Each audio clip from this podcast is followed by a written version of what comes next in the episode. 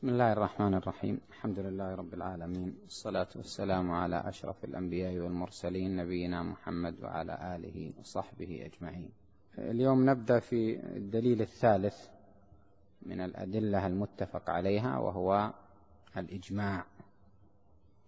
تفضل. بسم الله الرحمن الرحيم. الحمد لله رب العالمين وصلى الله وسلم وبارك على نبينا محمد وعلى آله وصحبه أجمعين. قال الشيخ العلامة الشيخ محمد الصالح العثيمين رحمه الله تعالى في كتابه الأصول من علم الأصول الإجماع. تعريفه الإجماع لغة العزم والاتفاق واصطلاحا اتفاق مجتهدي هذه الأمة بعد النبي صلى الله عليه وسلم على حكم شرعي. فخرج بقولنا اتفاق وجود وجود وجود خلاف ولو من واحد فلا ينعقد معه الإجماع. وخرج بقولنا مجتهدي العوام والمقلدون فلا يعتبر وفاقهم ولا خلافهم. وخرج بقولنا هذه الأمة إجماع غيرها فلا يعتبر. وخرج بقولنا بعد النبي صلى الله عليه وسلم اتفاقهم في عهد النبي صلى الله عليه وسلم فلا يعتبر اجماعا من حيث كونه دليلا لأن الدليل حصل بسنة النبي صلى الله عليه وسلم من قول أو فعل أو تقرير. ولذلك إذا قال الصحابي كنا نفعل أو كانوا يفعلون كذا على عهد النبي صلى الله عليه وسلم كان مرفوعا حكما لا نقلا للإجماع. هذا تعريف الإجماع الذي ذكره آه، الشيخ هو الذي اتفق عليه آه، الأصوليون أو أكثر الأصوليين. وقوله أن الاتفاق لا بد أن يكون من مجتهدي الأمة وأنه لو تخلف منهم أو خالف منهم واحد أو أكثر لا يكون إجماعا. أيضا هذا رأي الأكثر ولكن هناك من العلماء من قال لا يؤبه بخلاف الواحد والإثنين. ولا يعتبر خلافهما قادحا في الإجماع. وهذا رأي لابن جرير الطبري. لكن الأكثر على أن مخالفة الواحد والإثنين تقدح في الإجماع. وإن كان يبقى قول الأكثر له أرجحية. فهناك من قال الإجماع إذا, خا إذا كان إجماع من الأكثر والمخالف قلة يكون حجة لكن لا نسميه إجماعا. بمعنى أنه يمكن الاحتجاج بقول الأكثر لكنها حجة ظنية ليست كالإجماع الذي هو حجة قطعية. وأكثر الأصوليون يقولون إن الحجة والإعتبار هو فيما اتفق عليه الكل إما بالنطق بأن يصرحوا وإما بأن ينطق بعضهم بالحكم في المسألة ويسكت الباقي من غير آه، خوف ولا سبب للسكوت إلا الموافقة. وقال إن إجماع الأمم السابقة أيضا ليس حجة. نعم هذا خاص بالأمة آه، بأمة محمد صلى الله عليه وسلم. ويدل عليه قول لا تجتمع أمتي على ضلالة. مع أن من العلماء من قال إن كل الأمم لا يمكن أن تجتمع آه، على ضلالة لكن الصواب هو هذا. نعم تفضل. وخرج بقولنا على حكم شرعي اتفاقهم على حكم عقلي أو عادي فلا مدخل له هنا. إذ البحث في الإجماع كدليل من أدلة الشرع. يعني لو اتفقوا على شيء معين من العادات التي لا يتعلق بها حكم كاتفاقهم على أكل نوع من من من الطعام أو لبس نوع من الثياب فهذا لا يسمى إجماعا شرعيا ولا يكون ملزما لمن بعدهم. لا يكون ملزما لمن بعدهم. فحين يكون الاتفاق على أمر آه، عادي آه، أو أمر أو حكم لغوي أيضا آه، فإن هذا لا يسمى إجماعا في الاصطلاح لأن المقصود الاصطلاح الذي الإجماع الذي يكون على حكم شرعي. نعم. والإجماع حجة لأدلة منها. أولا قوله تعالى وكذلك جعلناكم أمة وسطا لتكونوا شهداء على الناس. فقوله شهداء على الناس يشمل الشهادة على أعمالهم وعلى أحكام أعمالهم والشهيد قوله مقبول.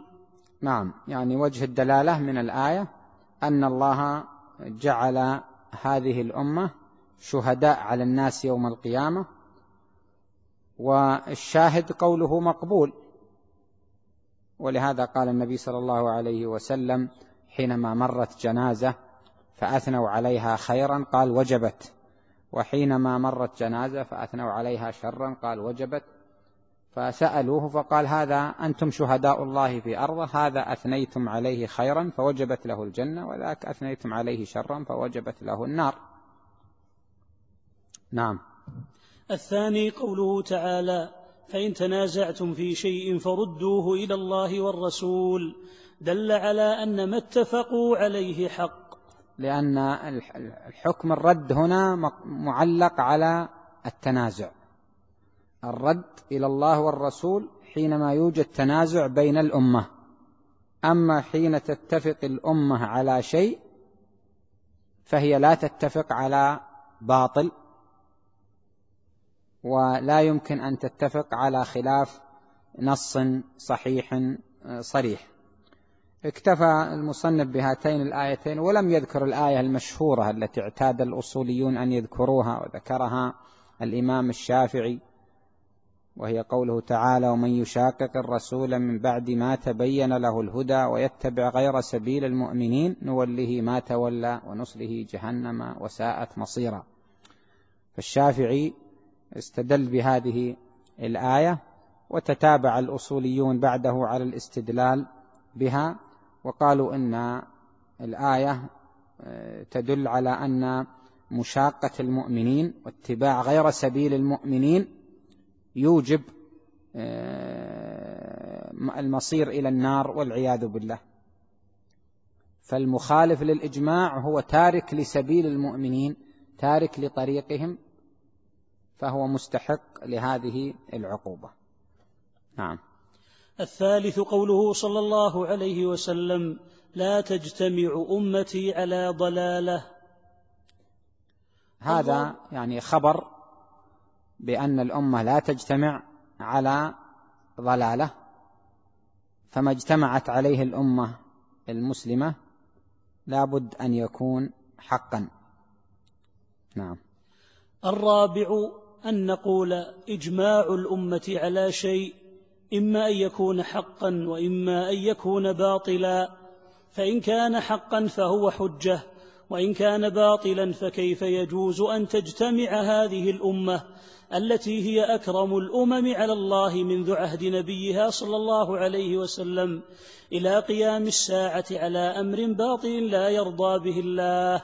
هذا من أكبر المحال. يعني استدلال بطريق السبر والتقسيم.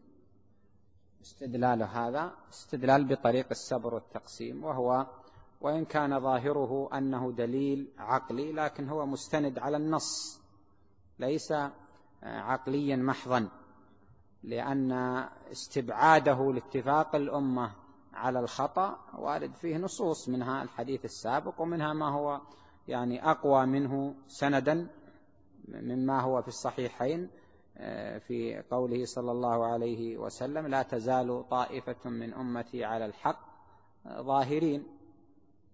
فهذا إخبار من أنه مهما تفرقت الأمة لابد أن يبقى منهم طائفة على الحق. أما إذا اتفقوا على ترك شيء والعمل بشيء فهو ليس يعني لا يمكن أن يكون ما اتفقوا عليه باطلا. نعم. أنواع الإجماع. الإجماع نوعان قطعي وظني.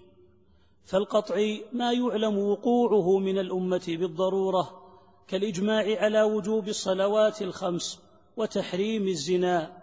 وهذا النوع لا أحد ينكر ثبوته ولا كونه حجة. ويكفر مخالفه إذا كان ممن لا يجهله. هذا الإجماع الذي يعرف بطريق الضرورة يعني أن النصوص الشرعية متواترة عليه فبالضرورة هو متفق عليه. لكن قد يقول قائل هذا ما نستفيد منه شيء هذا النص يغنينا عنه. النص يغنينا عن مثل هذا الإجماع. يعني تقول لي الصلوات الخمس هذا النصوص شرعية فيها وفعل الرسول عليه الصلاة والسلام. لكن الحقيقة أن الإجماع له فوائد وهو أنهم يعني قد تكون النص قابلا للتأويل. قد يكون النص قابلا للتأويل والتفسير على غير ظاهره مثلا. ثم يأتي الإجماع على تفسيره وبيان معناه فيقع الاتفاق على ذلك. فهذا الاتفاق أو هذا الإجماع يعني يمنع بقية الاحتمالات. يمنع بقية الاحتمالات. فلا يعني يقال إنه لا فائدة في الإجماع إذا كان هناك نص بل نقول فيه فائدة وهو أنه يرفع الاحتمالات الممكنة. وإلا فالاحتمالات لا تكاد تنتهي. فأكثر النصوص يرد عليها احتمال. نعم. أيضا يدخل في الإجماع القطعي يعني ابن قدامة حينما ذكر الإجماع القطعي قال ما توافر فيه شرطان. الشرط الأول أن يكون منقولا بطريق التواتر والشرط الثاني أن يكون إجماعا نطقيا صريحا ليس إجماعا سكوتيا. لكن الشيخ فيما يبدو رأى أنه من أين تأتي بنقل نطقي عن كل علماء العصر. من الصعوبة أن تجد يعني نقلا عن كل علماء عصر من العصور. نعم. ثانيا والظني ما لا يعلم إلا بالتتبع والاستقراء. وقد اختلف العلماء في إمكان ثبوته وأرجح الأقوال في ذلك رأي شيخ الإسلام ابن تيمية حيث قال حيث قال في العقيدة الواسطية والإجماع الذي ينضبط ما كان عليه السلف الصالح إذ بعدهم كثر الاختلاف وانتشرت الأمة. هذا القول هو قول شيخ الإسلام وهو قول ابن حزم الظاهري ورواية عن الإمام أحمد أن الإجماع آه، لا يمكن أن ينعقد أو يصح إلا ما يعني بعد العصور بعد عصر الصحابة والتابعين ما يمكن انعقاده. لأن الناس اختلفوا وتنقلوا وبعضهم قصر على عهد الصحابة فقط. ولكن الجمهور من الفقهاء على أنه يمكن أن ينعقد حتى بعد هذه العصور. وهذا هو الصواب أنه يمكن ينعقد. بل حتى في عصرنا الحاضر وجد من الوسائل ما يمكن به معرفة انعقاد الإجماع. حينما يعني تتيسر الوسائل و يعني تتيسر وسائل الاتصال ونقل الأقوال يمكن أن يعرف الإجماع آه، حتى في عصرنا الحاضر. فمثلا لو أخذنا الآن آه، مسألة من المسائل المستجدة آه، التي تسمى بالنوازل مسألة الاستنساخ. الاستنساخ البشري مجمع عليها أجمع عليها علماء المسلمين في هذا العصر ولا يمكن أن يعني تجد واحدا من العلماء المعتبرين يقول إنه يجوز استنشاخ الاستنساخ البشري.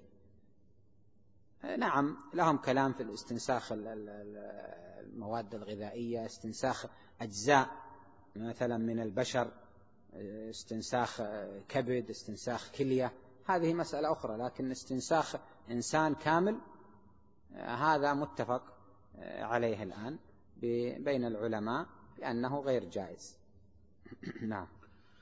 واعلم أن الأمة لا يمكن أن تجمع على خلاف دليل صحيح صريح غير منسوخ فإنها لا تجمع إلا على حق وإذا رأيت اجماعا تظنه مخالفا لذلك فانظر فإما أن يكون الدليل غير صحيح أو غير صريح أو منسوخا أو في المسألة خلاف لم تعلمه. هذا كلام صحيح وجميل. يقول إذا رأيت الأمة مجمعة على خلاف دليل صحيح فانظر في هذا الدليل. اولا هل هذا الدليل فعلا ثبتت صحته؟ وهل هو صريح في الحكم الذي فهمته منه؟ وهل هو باقي أو منسوخ؟ ثم انظر في ثبوت الإجماع. إن ثبت الإجماع فاعلم أن واحدا من هذه الثلاثة اختل. إما أن الحديث أو النص غير صحيح أو أنه غير صريح أو أنه منسوخ. وإن توفرت الشروط الثلاثة فيه. صحة الحديث مثلا وصراحته في الحكم وعدم نسخه فاعلم أن الإجماع لم ينعقد وأن المسألة فيها خلاف. فلا يمكن أن تجتمع الأمة على خلاف دليل شرعي لأنه قد يخفى بعض النصوص على بعض العلماء.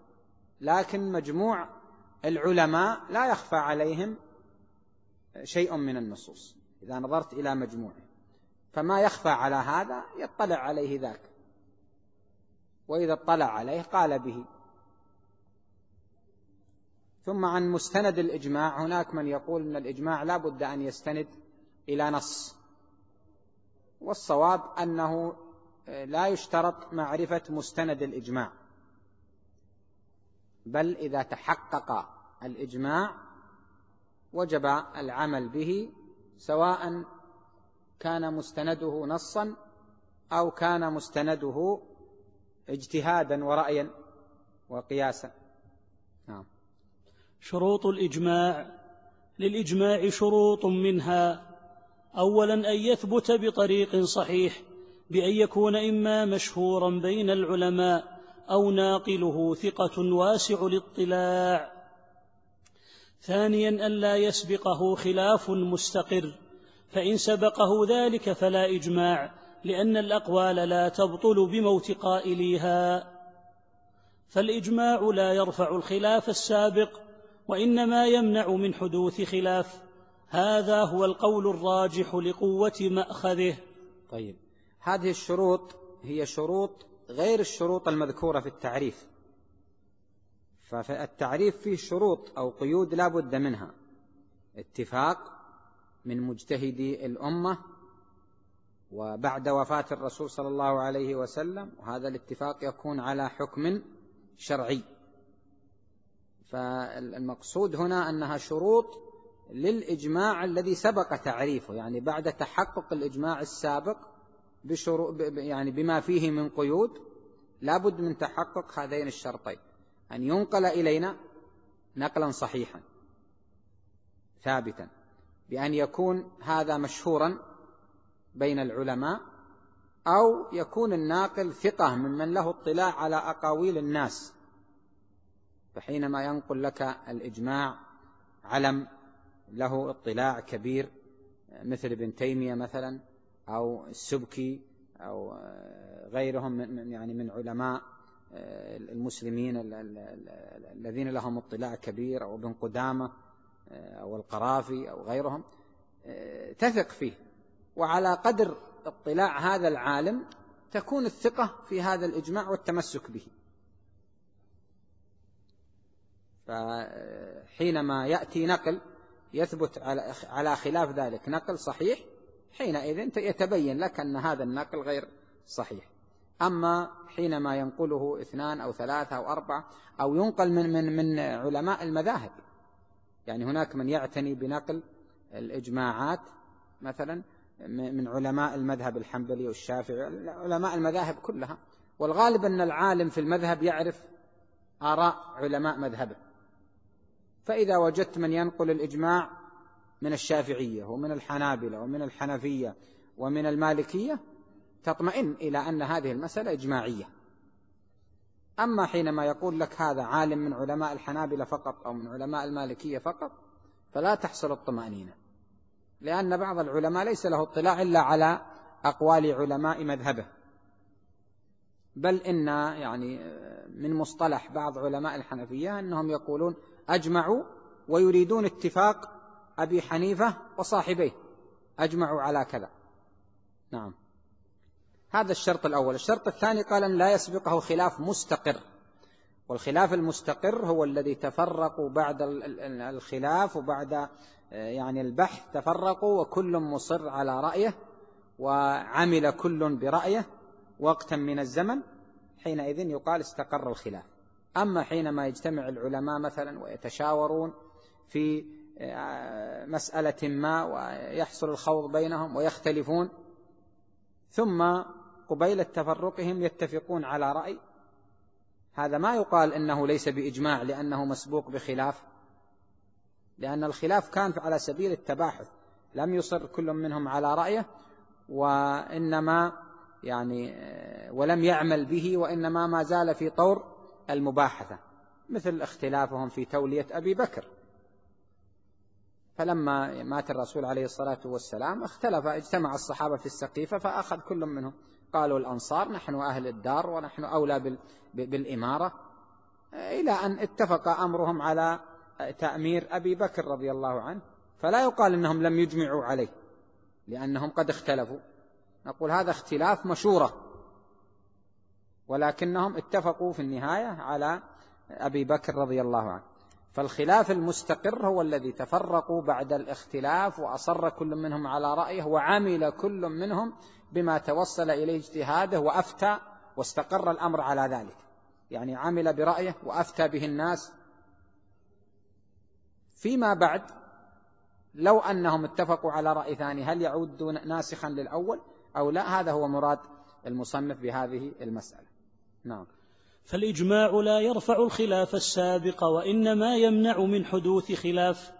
هذا هو القول الراجح لقوة مأخذه. نعم من الأقوال التي يعني آه، تؤثر عن الشافعي الأقوال لا تموت بموت أصحابها وهو الذي قاله الشيخ هنا الأقوال لا تموت بموت أصحابها بمعنى أنه إذا قال العالم قولا ثم مات لا نقول إنه ما دام هذا الرأي كان لفلان وغيره من العلماء على الرأي الثاني وفلان قد مات فيكون الأمر قد اجتمع على الرأي الثاني. ما يعتبر هذا إجماعا على الصحيح. مع أن من العلماء من قال هذا إجماع. ونظر إلى أن الأمة الآن مجموع الأمة متفقون على هذا الرأي في هذا العصر مثلا. صحيح أنهم قبل عشر سنين مثلا كانوا مختلفين ولكن الآن اتفق رأيهم على هذا. فلو أخرج الحق عن رأيهم لنسبناهم إلى الضلال. لكن الصحيح هو ما ذهب إليه الشيخ هنا وهو أن الأقوال لا تموت بموت أصحابها وأن قوله يبقى والمسألة ينظر إليها حين بحثها وينظر إلى الأقوال فيها حين البحث فيها. نعم.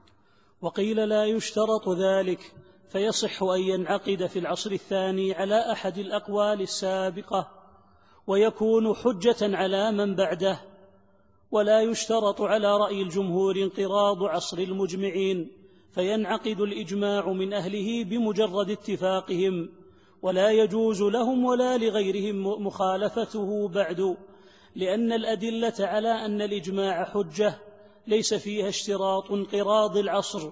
ولأن الإجماع حصل ساعة اتفاقهم فما الذي يرفعه؟ نعم مسألة انقراض العصر هل هو شرط أو ليس بشرط؟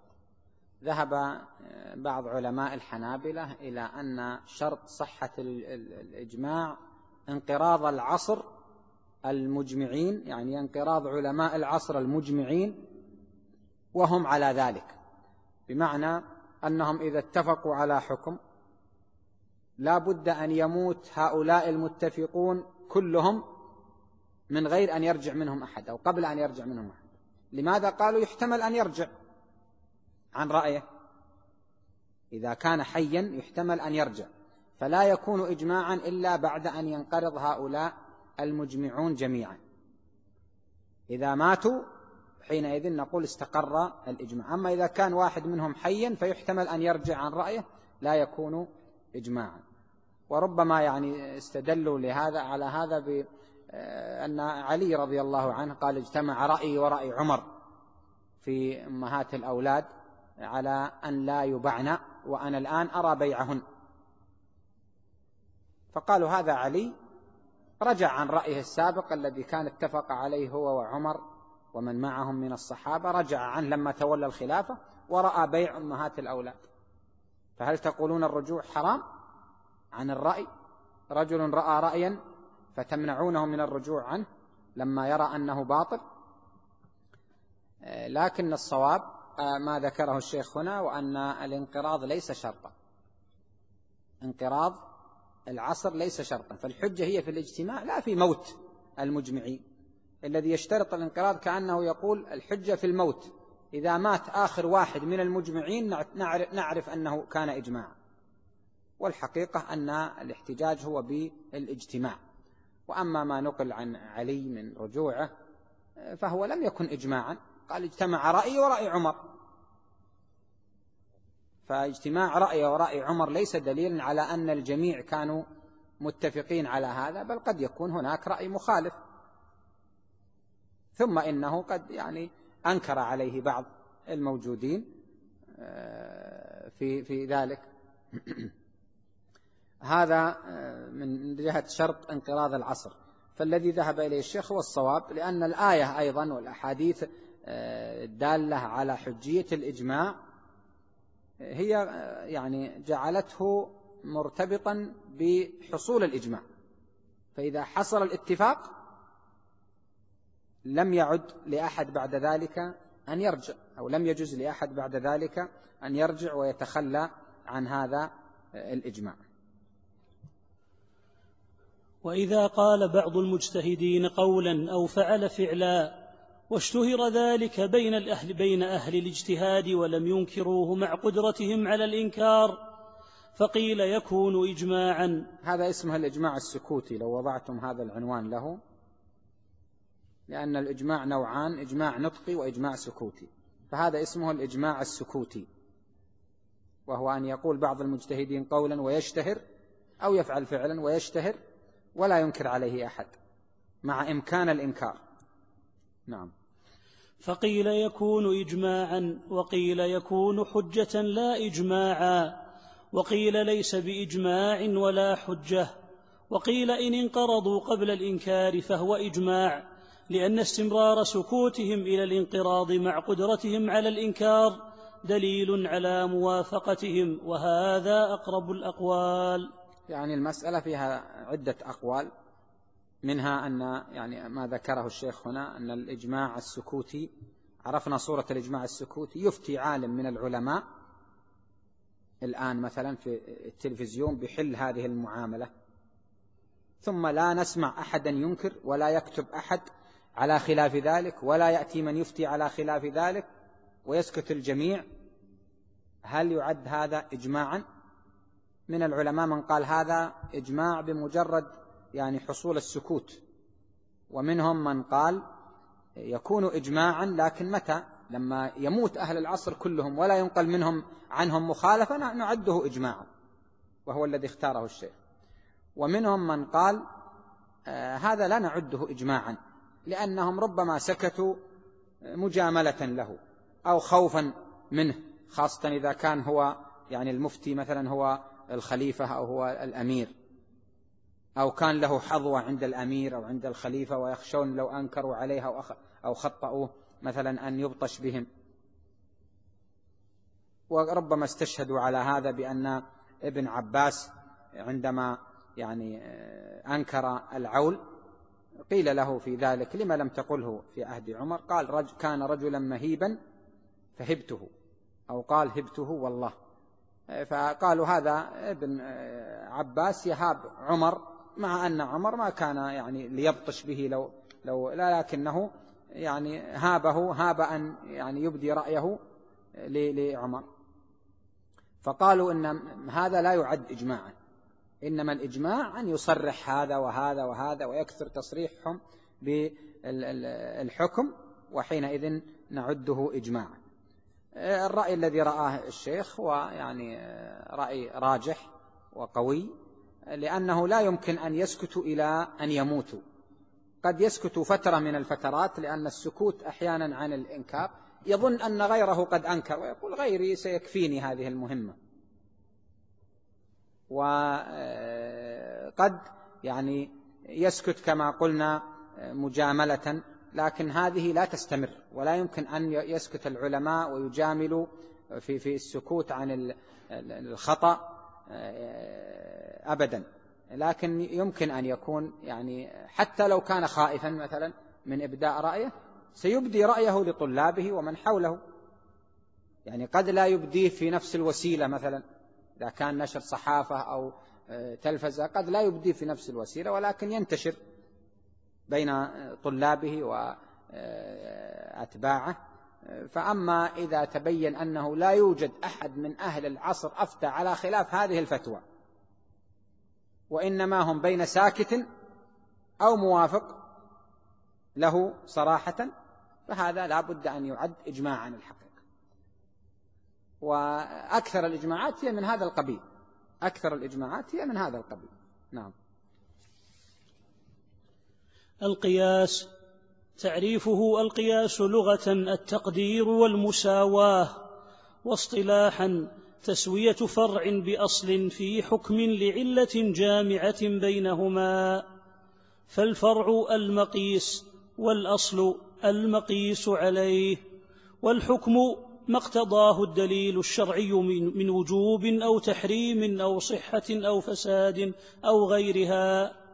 والعلة المعنى الذي ثبت بسببه حكم الأصل وهذه الأربعة أركان القياس والقياس أحد الأدلة التي تثبت بها الأحكام الشرعية. نعم.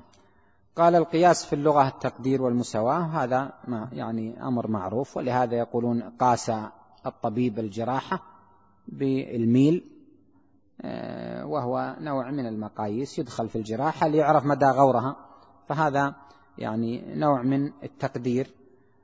وأما في الاصطلاح فقال هو تسوية فرع بأصل في حكم. يعني التسوية بين الفرع والأصل في الحكم لعلة جامعة بينهما. تسوية بين الفرع والأصل تكون في حكم. هذه التسوية سببها وجود علة تجمع بين الأصل والفرع. أولا في تعريف القياس تجد لهم اتجاهين. اتجاه يقول هو من عمل المجتهد هو اسم لفعل المجتهد. واتجاه يقول لا القياس دليل فيكون يعني هو معنى موجود ثابت سواء انتبه له المجتهد أو لم ينتبه له. ربما لا لا ينتبه له هذا المجتهد ولا يعني يستدل به. فلهذا بعضهم يقول ينبغي أن نقول هي المساواة مساواة الفرع للأصل. والمساواة هذه غير التسوية المساواة صفة في آه، ذاتية في الشيء نفسه. أما التسوية أن تحكم أنت بأن هذا مثل هذا. والمساواة كون هذا مثل هذا في واقع الأمر سواء حكمت أنت بهذا أو لم تحكم. فتجد أن هذين الاتجاهين ينبغي التنبه لهما في تعريف القياس. بعضهم رأى اتبع هذا وبعضهم اتبع هذا والشيخ أخذ بأحد التعريفين لأن الكتاب مختصر ولطلاب المرحلة الثانوية وكتاب مدرسي فقال تسوية فرع بأصل. يعني هو أن يسوي المجتهد بين فرع وأصل في حكم من الأحكام لاجتماعهما في العلة. وبناء على هذا التعريف لا يدخل يعني قياس العكس. قياس العكس لا يدخل في هذا التعريف كما سيأتي. لأن قياس العكس هو عدم تسوية ليس تسوية. فهذا خاص بقياس الطرد الذي هو يعني وجود الحكم كلما وجدت العلة في الفرع. فعرفنا أنه لا بد فيه من فرع وأصل وحكم وعلة. وعرف كل منهما وقال إن العلة هي المعنى الذي ثبت بسببه حكم الأصل. يعني المعنى الذي لأجله ثبت الحكم في الأصل اللي في أي في المقيس عليه. نعم. طبعا لهم تعريفات دقيقة ويقولون في العلة هي وصف آه، ظاهر منضبط دل الدليل على كونه مناطا للحكم. لكن هذا التعريف كافي والمتقدمون من الفقهاء كانوا يسمونها المعنى. نعم. وقد دل على اعتباره دليلا شرعيا الكتاب والسنة وأقوال الصحابة. فمن أدلة الكتاب اولا قوله تعالى الله الذي أنزل الكتاب بالحق والميزان والميزان ما توزن به الأمور ويقايس به بينها. نعم. ثانيا قوله تعالى كما بدأنا أول خلق نعيده يعني قاس النشأة الأخرى على النشأة الأولى. قاس البعث على أصل الخلقة. نعم. والله الذي أرسل الرياح فتثير سحابا فسقناه إلى بلد ميت فأحيينا به الأرض بعد موتها كذلك النشور. فشبه الله تعالى إعادة الخلق بابتدائه وشبه إحياء الأموات بإحياء الأرض وهذا هو القياس. أيضا عدل الشيخ هنا عن الآية التي اعتاد الأصوليون أن يذكروها في الاستدلال على القياس وهي قوله تعالى فاعتبروا يا أولي الأبصار. اعتادوا أن يعني يستدلوا بهذه الآية وذكر غيرها من الآيات قد تكون يعني أقوى منها وأظهر منها في الدلالة. آه، فآية فاعتبروا قالوا إن الاعتبار هو آه، القياس. يعني أن تعتبر حالك بحالة يعني تقيس حالك على حال هذا الإنسان. فاعتبروا يعني قيسوا حالكم بحالهم فإنكم إذا فعلتم مثل فعلهم كان جزاؤكم كجزائهم. نعم. ومن أدلة السنة قوله صلى الله عليه وسلم لمن سألته عن الصيام عن أمها بعد موتها أرأيت لو كان على أمك دين فقضيته أكان يؤدي ذلك عنها؟ قالت نعم قال فصومي عن أمك. يعني في بعض روايات الحديث أيضا آه، فدين الله أحق بالقضاء. آه، فهذا يعني نوع من القياس نوع من القياس يعني يقاس دين الله على دين الآدميين. نعم. ثانيا أن رجلا أتى النبي صلى الله عليه وسلم فقال يا رسول الله ولد لي غلام أسود فقال هل لك من إبل؟ قال نعم. قال ما ألوانها؟ قال حمر. قال هل فيها من أورق؟ قال نعم. قال فأنى ذلك. قال لعله نزعه عرق. قال فلعل ابنك هذا نزعه عرق. نعم و... هذا أيضا نوع من من أنواع القياس لأنه يعني آه، وهو قياس بالشبه فقال له يعني كما أن آه، هذا الجمل جاء آه، أورق بين إبل حمر وأنت يعني لم تستغرب وإنما قلت لعله نزعه عرق من أجداده فابنك هذا أيضا لعله نزعه عرق من أجداده فهذا نوع من القياس. وكذلك ورد في يعني في في قوله لعمر أرأيت لو تمضمضت؟ يعني لما سأل عن القبلة للصائم قال أرأيت لو تمضمضت؟ يعني شبه القبلة آه، بالمضمضة. نعم. والمضمضة إدخال الماء في الفم لكنه يعني قارب الفطر ولم يفطر. نعم. وهكذا جميع الأمثال الواردة في الكتاب والسنة دليل على القياس لما فيها من اعتبار الشيء بنظيره. ومن أقوال الصحابة ما جاء عن أمير المؤمنين عمر بن الخطاب في كتابه إلى أبي موسى الأشعري رضي الله عنهما في القضاء قال ثم الفهم الفهم فيما أدلي عليك مما ورد عليك مما ليس في قرآن ولا سنة ثم قايس الأمور عندك واعرف الأمثال ثم اعمد فيه فيما ترى إلى أحبها إلى الله وأشبهها بالحق. يعني هذا كتاب أمير المؤمنين عمر بن الخطاب الذي أرسله إلى أبي موسى الأشعري وهو كتاب مشهور وحتى قال بعض العلماء شهرته تغني عن البحث في سنده. وفيه يعني ما سمعتم من قوله قايس الأمور أو قس الأمور واعرف الأمثال في بعض الألفاظ واعرف الأشباه واعمد إلى اعمد فيما ترى إلى أحبها إلى الله. فهذا يعني أمر بالإجتهاد والنظر وكذلك يعني قبل هذا قال النبي صلى الله عليه وسلم لمعاذ حينما قال بما تحكم؟ قال بكتاب الله ثم بسنة رسول الله فإن لم تجد قال فأجتهد رأيي ولا آل فأيده على ذلك. فكل هذا دليل على صحة آه، القياس. بل القياس في عهد الصحابة يعني بعضهم من حكى إجماع الصحابة على القياس لوقائع كثيرة آه، حصلت منهم كلها أجروا فيها القياس. حينما يعني جاءتهم بعض المسائل الشائكة مثل مسألة العول مثلا قاسوها على يعني استغراق الديون أو زيادة الديون عن التركة. يعني أصحاب الفروض لما تزيد فروضهم عن أصل المسألة هم كأصحاب الديون حينما تزيد ديونهم عن التركة. فقاسوها عليهم وقال ندخل على كل منهم من النقص آه، بنسبة الناقص. يعني الآن لو أن شخصا رأس ماله مثلا عليه مئة ألف وليس عنده إلا خمسين ألف. أصحاب المئة ألف هؤلاء قد يكونون عددا كثيرا هذا له عشرون وهذا له خمسون. يعني نعطيهم النصف. نقول الرجل ليس عنده إلا نصف سداد ما عليه فصاحب العشرين يأخذ عشرة آلاف وصاحب الخمسين يأخذ خمسة وعشرين ألف وهكذا.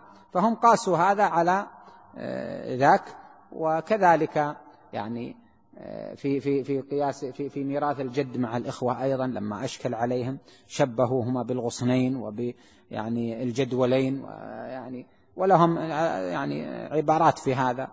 يعني شبهوا يعني الأخوة بالأغصان المتفرعة وهكذا.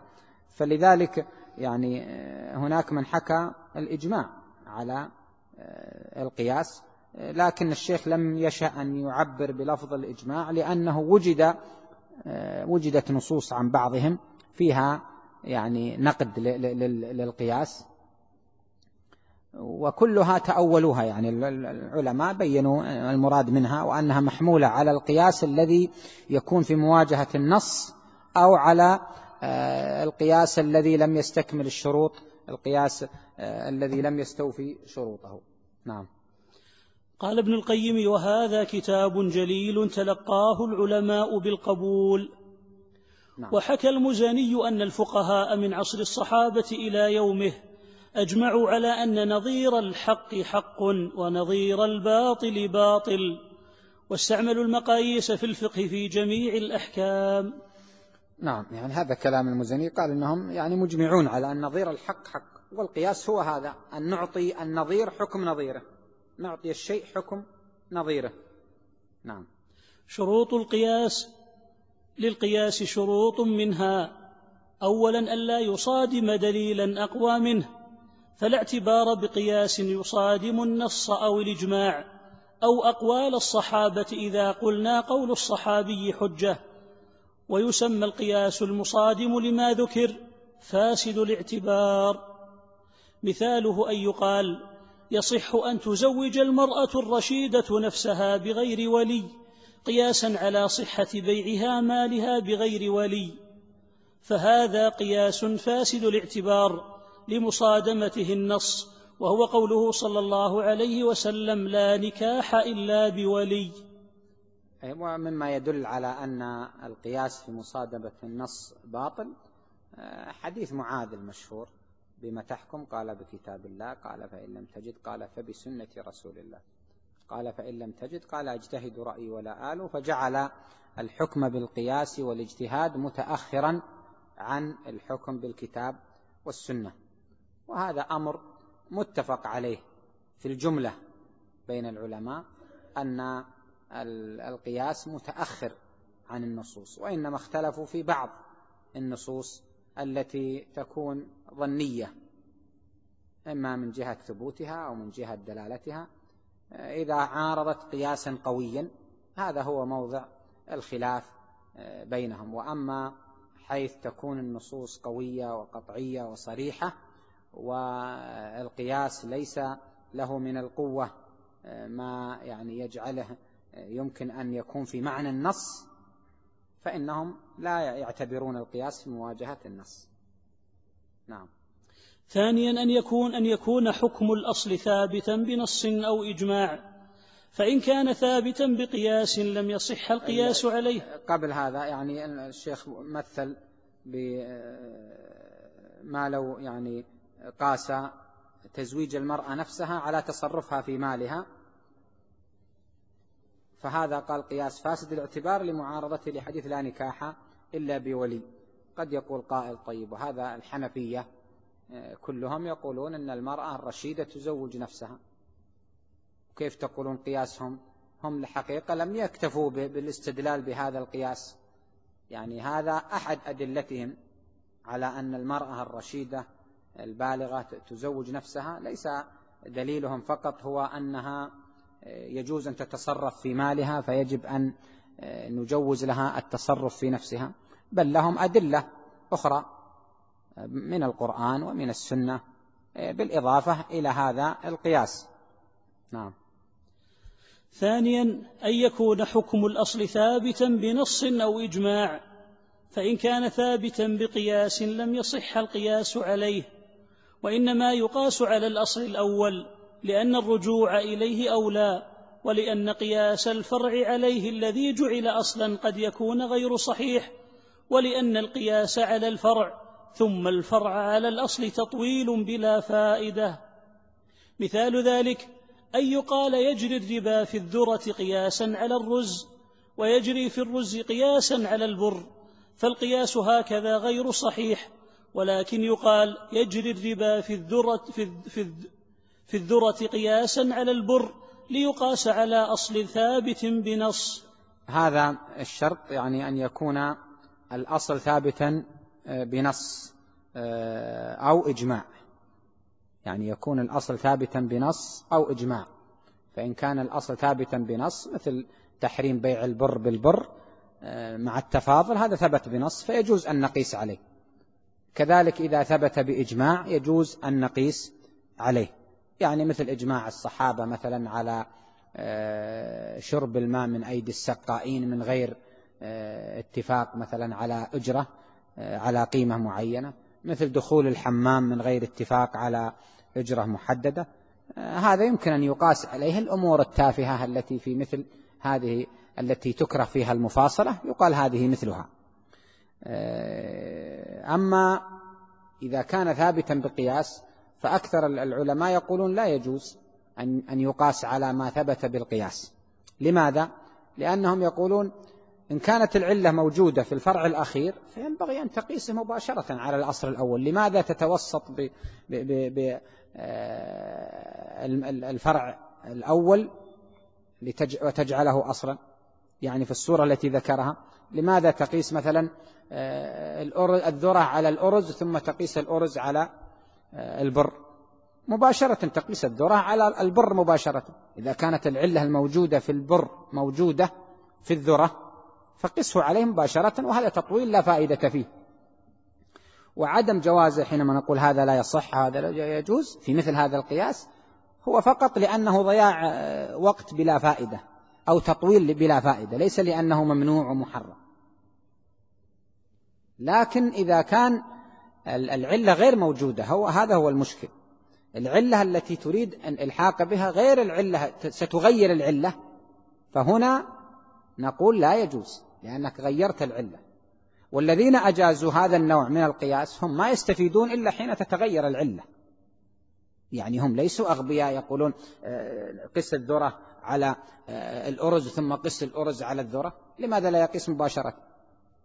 لكن هم يقولون يجوز أن نقيس على ما ثبت بالقياس عند علمائنا. يعني ثبت في المذهب هذا بالقياس بعد هذا لا نبحث نحن نأتي وننظر فيه لنستنتج علة أو وجه شبه بينه وبين الفرع الجديد.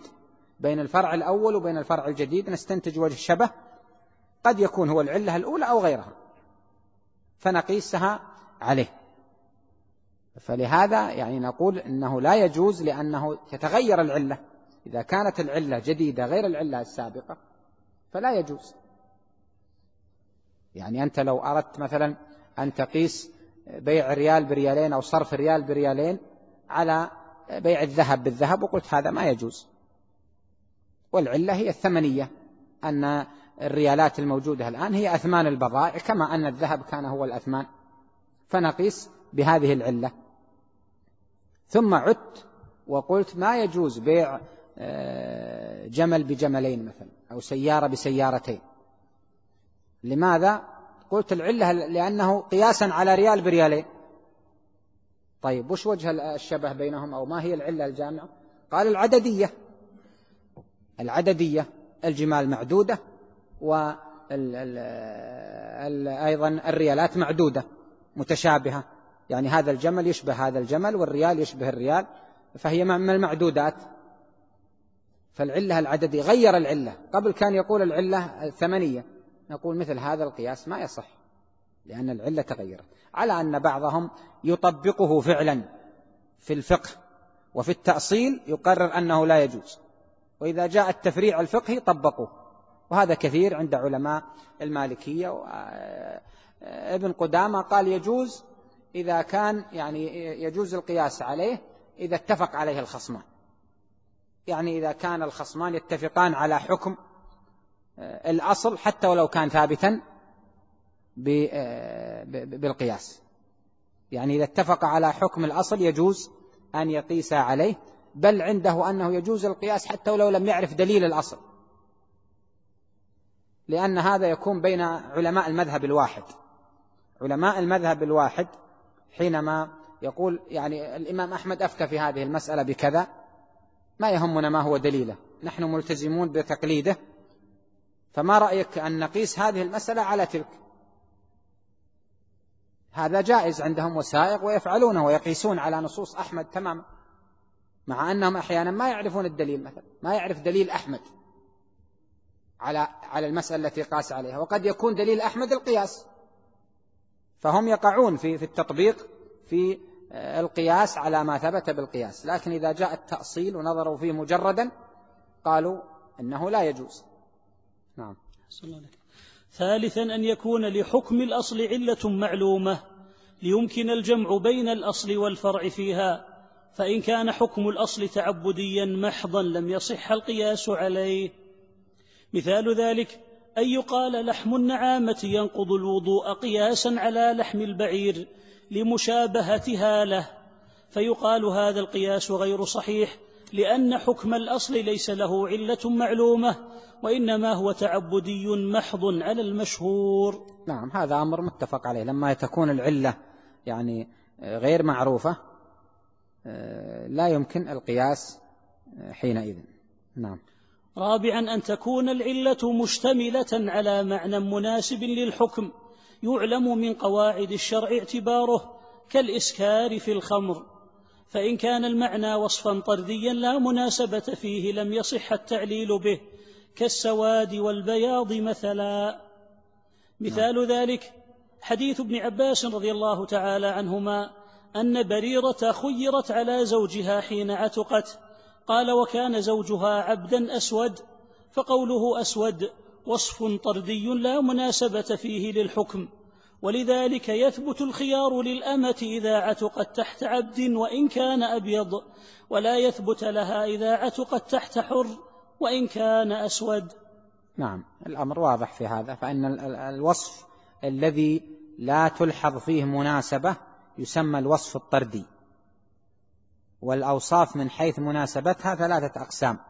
وصف مناسبته ظاهرة يسمونه الوصف المناسب مثل الإسكار مناسب للتحريم لأنه يؤدي إلى آه، تغطية العقل أو إذهابه.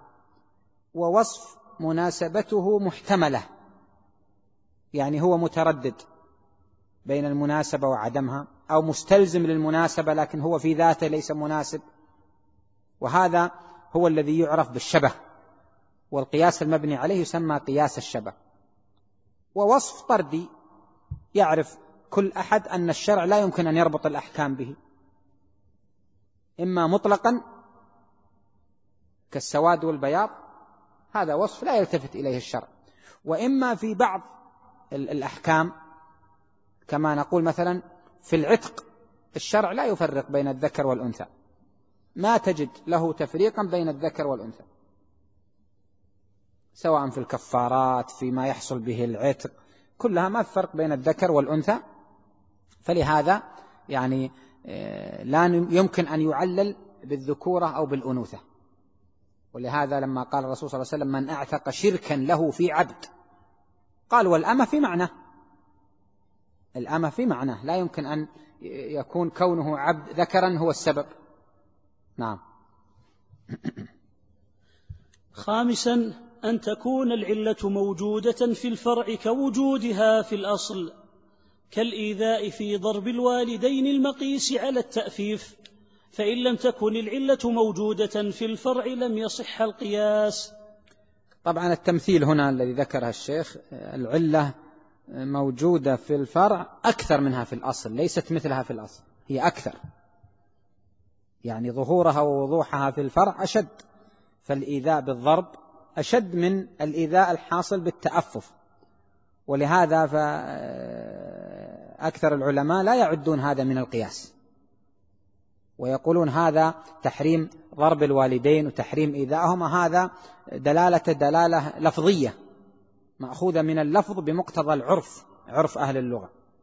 فليس من باب القياس. لكن يعني ذهب الشافعية إلى أنه قياس جلي. قالوا هذا قياس لكنه قياس جلي في معنى المنصوص تماما. والقياس الجلي الذي في معنى المنصوص لا فرق بينه وبين النص ولم يخالف في هذا إلا يعني آه، غلاة آه، الظاهرية. ابن حزم مثلا خالف في هذا وقال لو لم يوجد في يعني تعظيم الأبوين إلا النهي عن التأفف ما قلت يحرم السب والشتم. وهذا من غرائبه. يعني هذا من غرائبه. يقول لو لم يرد. لكن يقول نحن عرفنا تحريم السب والشتم والضرب من أشياء أخرى من أدلة أخرى. فلا يلزم أن تكون العلة في مثل هذه الصورة. يعني لو كان القياس فقط يقتصر على هذه ما يعني آه، وجد إلا يعني آه، ما وجد قياس نحتاج إليه. لأن هذه الصورة القياس فيها لا نحتاج إليه. لكن هو مقصود الشيخ ضرب الأمثال أنها لما تكون موجودة سواء كانت أوضح أو مثلها أو قريبا منها في الوضوح يحصل حينئذ القياس. أما حينما لا تكون العلة موجودة في الفرع فإنه لا يحصل القياس. نعم. مثال ذلك أن يقال العلة في تحريم الربا في البر كونه مكيلا ثم يقال يجري الربا في التفاح قياسا على البر فهذا القياس غير صحيح لأن العلة غير موجودة في الفرع إذ التفاح غير مكيل. نعم. اقرأ أقسام القياس أقسام القياس. ينقسم القياس إلى جلي وخفي فالجلي ما ثبتت علته بنص أو إجماع أو كان مقطوعا فيه أو كان مقطوعا فيه بنفي الفارق بين الأصل والفرع. مثال ما ثبتت علته بالنص قياس المنع من الاستجمار بالدم النجس الجاف على المنع من الاستجمار بالروثة فإن علة حكم الأصل ثابتة بالنص حيث أتى ابن مسعود رضي الله تعالى عنه إلى النبي صلى الله عليه وسلم بحجرين وروثة ليستنجي بهن فأخذ الحجرين وألقى الروثة وقال هذا ركس والركس النجس ومثال ما ثبتت علته بالإجماع نهي النبي صلى الله عليه وسلم أن يقضي القاضي وهو غضبان فقياس منع الحاقن من القضاء على منع الغضبان منه من القياس الجلي لثبوت علة الأصل بالإجماع وهي تشويش الفكر وانشغال القلب. نعم هذا واضح في أن هذه أقيسة جلية وأنه لا ينكرها إلا يعني مكابر. نعم. ومثال ما كان مقطوعا فيه بنفي الفارق بين الأصل والفرع.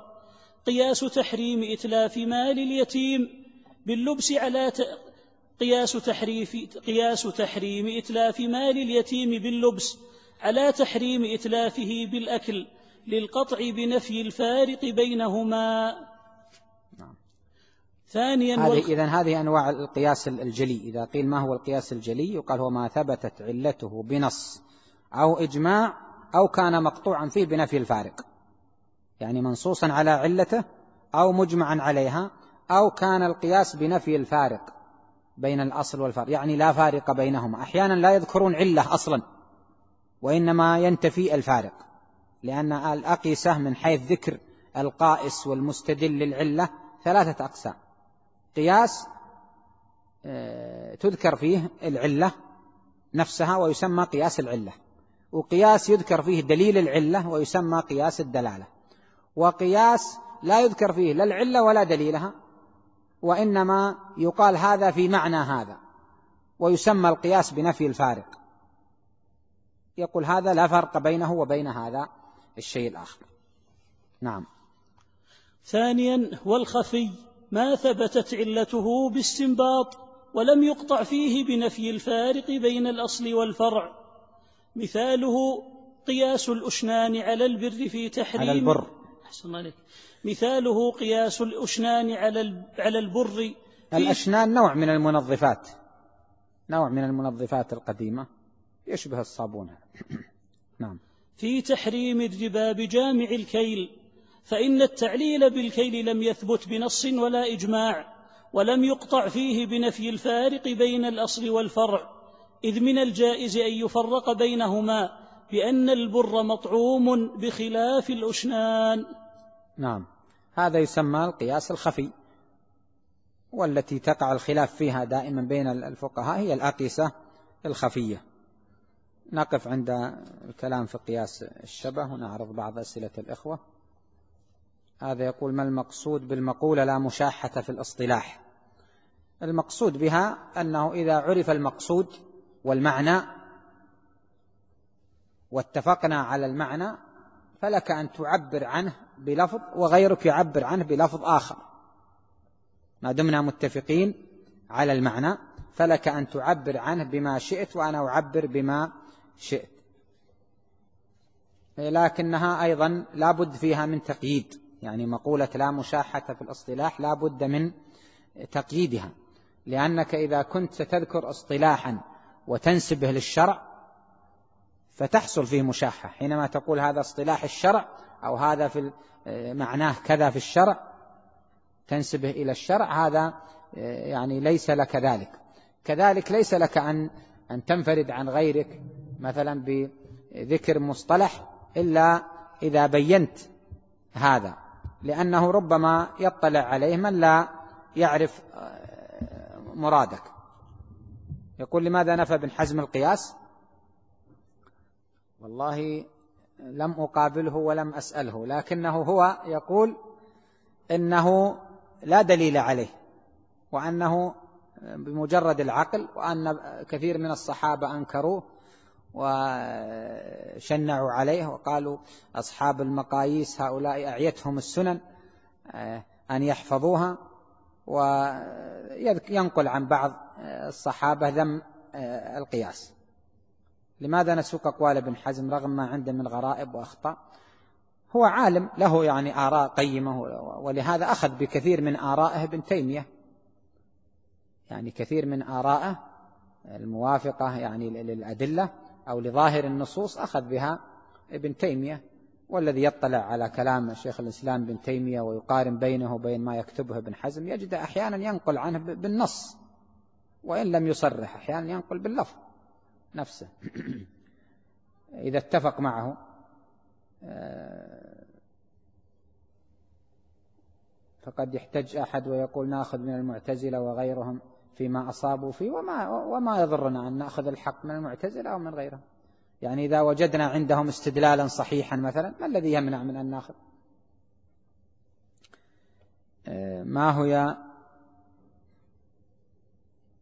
من أراد آه، نصيحتك أظن يقول لمن أراد أن يتدرج في علم الأصول وما أهم المتون التي تحفظ بهذا العلم وما هي الكتب التي آه، تطبيق علم الأصول التي تعين على تطبيق علم الأصول. آه، بالنسبة للمتون التي يعني المتن الذي أخذتمه هذا هو فيه يعني خير كثير. إذا أتقنته يعني حفظته وإن لم يكن يعني عن ظهر قلب ولكن فهمت كل ما فيه فأنت أتقنت يعني جزءا كبيرا من علم الأصول وعليك أن تنتقل بعد هذا إلى ما هو أوسع منه. فيمكن أن تبدأ بعده بكتاب روضة الناظر مثلا. ويمكن أن تأخذ من كل مذهب كتابا. تأخذ مثلا روضة الناظر شرح تنقيح الفصول للقرافي. تأخذ مثلا في عند الشافعية مثلا تقرأ متن مثلا الإبهاج مثلا المنهاج مثلا. متن المنهاج. ثم بعد هذا تترقى إلى ما هو أوسع من هذا. فتأخذ شروح المنهاج مثلا منهاج البيضاوي. تأخذ شروحه. أو بعض شروحه وأحسنها شرح السبكي. ثم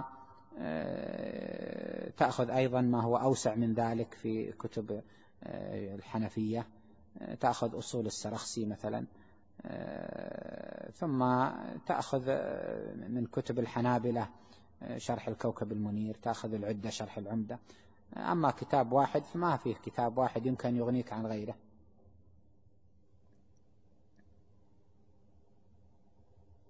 من شروط الإجماع أن لا أن لا يسبقه خلاف مستقر. ما معنى ذلك؟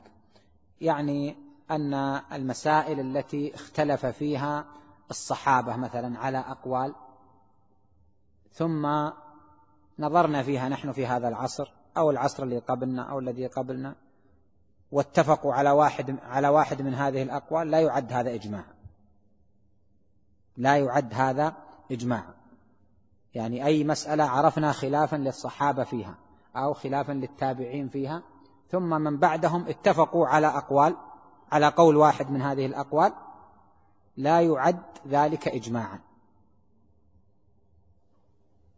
هذا هو المقصود لأن الخلاف استقر.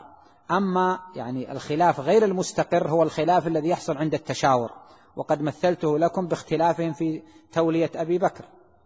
فقد اختلفوا في ولايته ولكنهم في النهاية اتفقوا. فالاختلاف المستقر هو الذي أصر كل على رأيه وعمل كل برأيه وأفتى كل برأيه والاتفاق بعده لا ينقضه. هل نقل إجماع على تحريم المعازف؟ نعم نقلت إجماعات كثيرة. إجماعات كثيرة على تحريم آه، الغناء أيضا والمعازف ما هو فقط المعازف. المعازف منقول يعني الإجماع عليها في كتب كثير من العلماء ويمكن أن يعني ترجع إلى آه، ذلك في الكتب الموسعة. والآن توجد سيديهات تجمع كتب التراث. يمكنك لو آه، يعني أدخلت كلمة المعازف أو الغنى والمعازف ينقلون لك كل ما قيل فيها. يقول خير لك من حمر النعم. هل تشمل الدعوة إلى الاستقامة؟ يعني المقصود نعم. هذا اي نعم. طيب خلاص انتهينا. لكن يبدو أنه يقصد آه، الاستقامة يعني يعني هو مسلم ولكننا ندعوه إلى الاستقامة. يعني هل أو أن هذا الوعد خاص ب بمن دعي من الكفر إلى الإيمان. نكتفي بهذا وصلى الله وسلم على نبينا محمد.